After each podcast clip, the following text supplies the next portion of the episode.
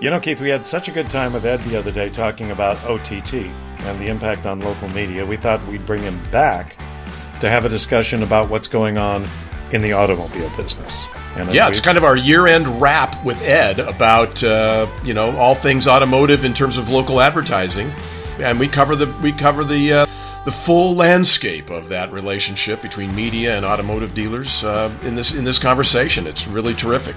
Yep, he gets he gets some real interesting things. We hope it'll be of some value to our friends in radio, TV, and even digital. You know, the, the people who are selling digital media. So, without any further ado, Keith, as they say, here's our discussion with Ed Steenman.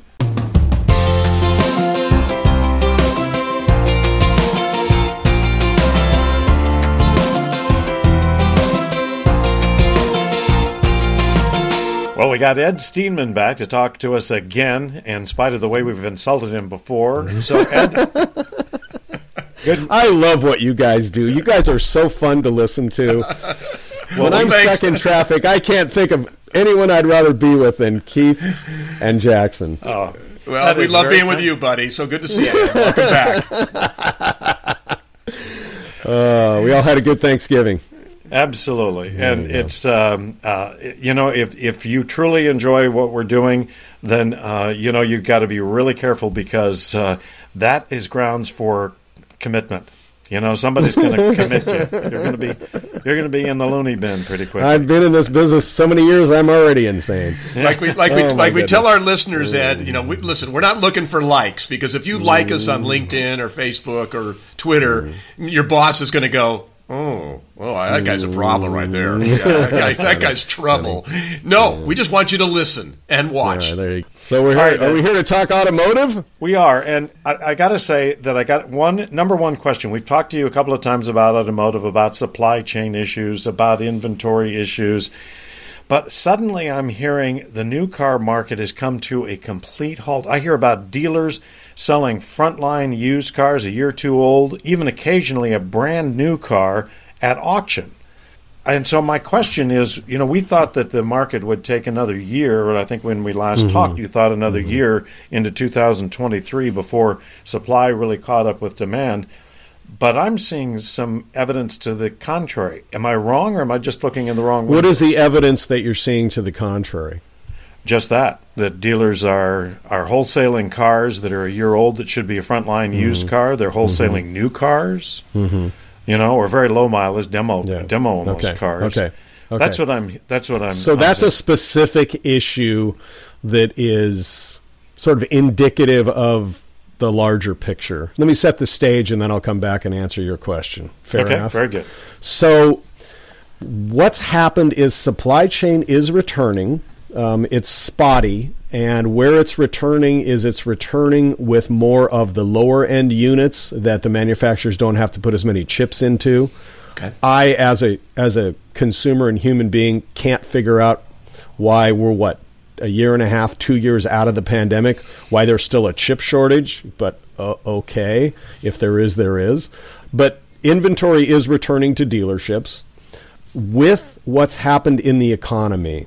You know, you have, uh, I'll, I'll, I'll, I'll step into politics a little bit, but when you have an administration that is that has said we're going to make it harder to buy cars, we're going to raise interest rates, we're going to slow consumer demand. Um, you now have salespeople at dealerships that actually have to start selling again. Mm-hmm. Okay. Um, and there are there is limited inventory. You are starting to see, um, you know, advertising coming back. You'll notice uh, here that there were some Black Friday ads um, for automotive. They were offering, you know, whatever percent, you know, three point nine, you know, APR, some kind of an interest buy down, and a thousand dollars cash. Okay, not much on your new Ford, but something we haven't seen for two years, mm-hmm. eighteen months, and a half, rate, yeah. eighteen months. So you're starting to see that because dealers are having to start promoting again. The car, it's it's no longer the you're just be lucky to get this, Keith. You better be down here Tuesday at two o'clock because the things will be gone at two o one, right? Right. So that that mentality is changing. Now you have the squeeze going on, and that's what what you're a piece of what you're referring to. So you now have new cars that are priced comparably or less than the used car that the dealer bought three months or six months ago for too much money because that's what that car was worth back then. So you they're basically I don't want to say they're upside down, but if you have a choice of buying a new, you know, F one fifty for, you know, fifty three thousand dollars, or buying a, a four year old, you know, F one fifty at fifty four thousand dollars, I mean, you know, what are you going to do, right? Yeah. So they've got squeezed margins on the used cars. And what a number of dealers are doing is exactly what you said, Jackson. Again, very astute. Is they're taking them to auction and just dumping them. I just I need to get out from under that inventory. Um, I'm either going to sell it for what I paid for it, hope somebody's going to buy it quick while they still can, or I'm going to just take a loss on it. I just need to get it off my lot because there's no way that's going to be a moneymaker for me. Um, and so that's what you're seeing happen with that selling new cars at auction, that is not something I'm familiar with, and I'm not sure the legality of a dealer doing that. Oh, I'm okay. I'm fairly certain you don't get to do that in most circumstances. Yeah, yeah. That's interesting. Okay, but is that is that adjudicated on a state by state basis?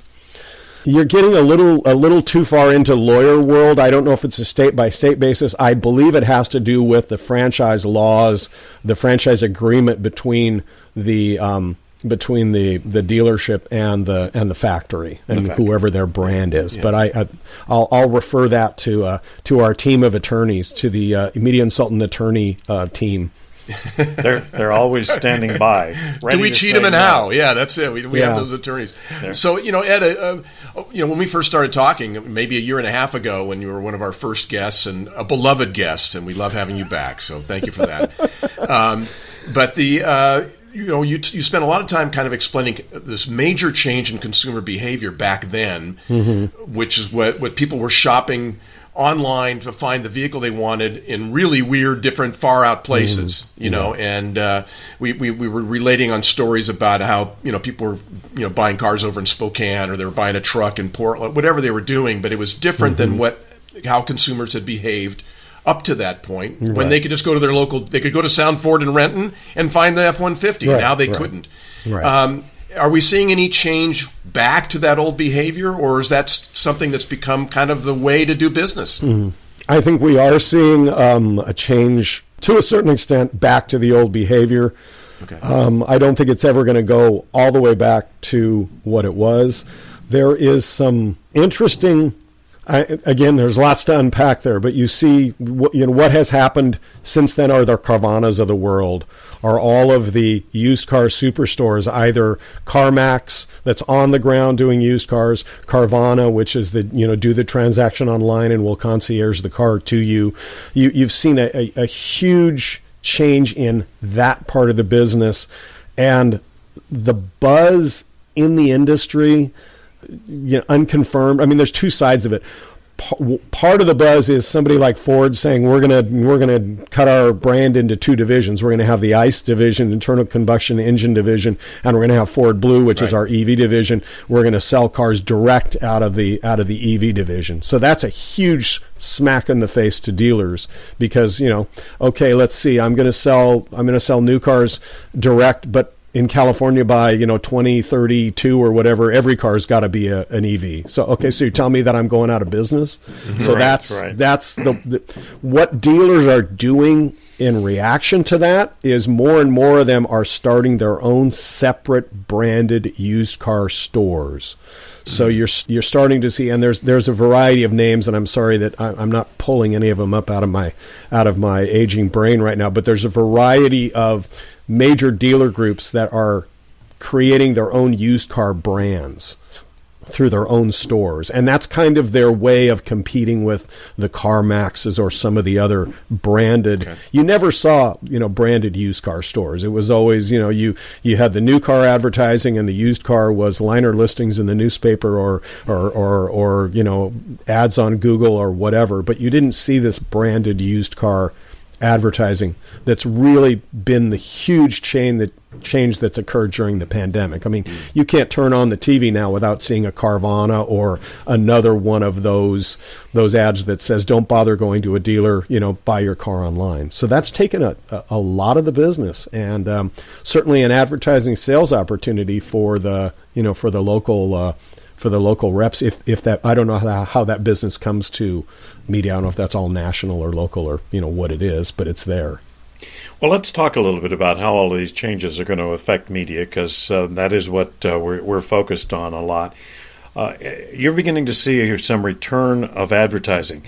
Is is that how much of that is is that is tier two? In other words, you know, at a at a dealer mm-hmm. group, and how much of it uh, filters down to tier three, which is the individual uh, right. dealers? Is, uh, they've a lot of them said, you know, I don't have to spend money. I'm not sure mm-hmm. I want to do it again. What what are you seeing at this point in terms of that allocation of ad dollars? So I'm not privy to all of those revenue streams. So anything that I that I do is hazarding a guess. So you're you're asking me to hazard a guess with some degree of accuracy.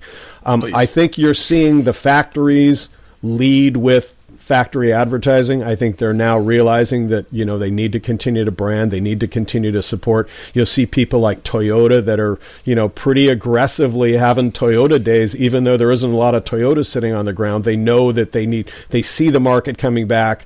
They want to get in front. They want to be smart advertisers. They're going to beat the noise of the rest of the brands, and they're going to try to get out in front. So I think you see, I, I think you see some of that occurring.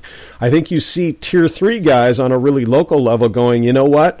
I'm not automatically selling every car that comes onto my lot. I'm going to actually have to, you know, I'm going to have to start marketing again.